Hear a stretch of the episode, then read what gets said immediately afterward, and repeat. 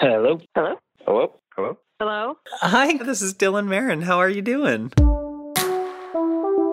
Uh, it's going pretty well. It's not too bad. Pretty good, I guess. I had a good breakfast and a nice smoothie. A little nervous, but doing all right. Oh, you shouldn't be nervous. Just be you, and I'll be me, and then that's all we can agree to. That's true. We are on this phone call because a few months ago you wrote, You are the most pathetic human being I have ever seen on the internet in my entire life. You're a talentless propaganda hack. You are a piece of shit. Were you born a bitch, or did you just learn to be one over time? You're such a faggot. You are a liar. You tweeted, What a loser.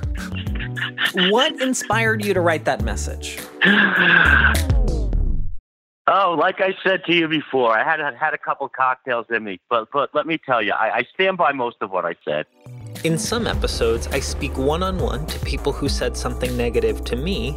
I, I spoke a little out of turn when I, you know, when I said you're an idiot. But I do think that some of the way that you think is built on living in a bubble. And in other episodes, I moderate conversations between total strangers who got into it with each other. Hi. Hey, how are you doing? Good. It's nice to hear your voice. Colleen, uh, you're on the line, and you are on the line with Amanda. Hi, Colleen.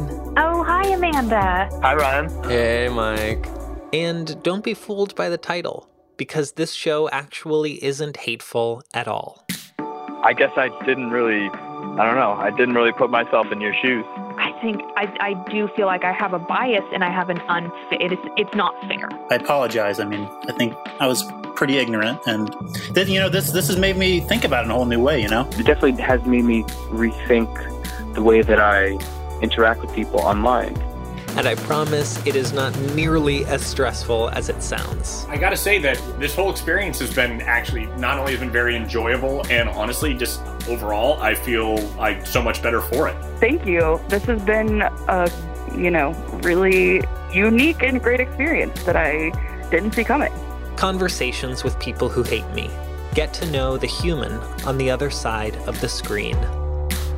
You know, if if you would unblock me on Twitter, then I would follow you again. New conversations coming soon to our new home at TED.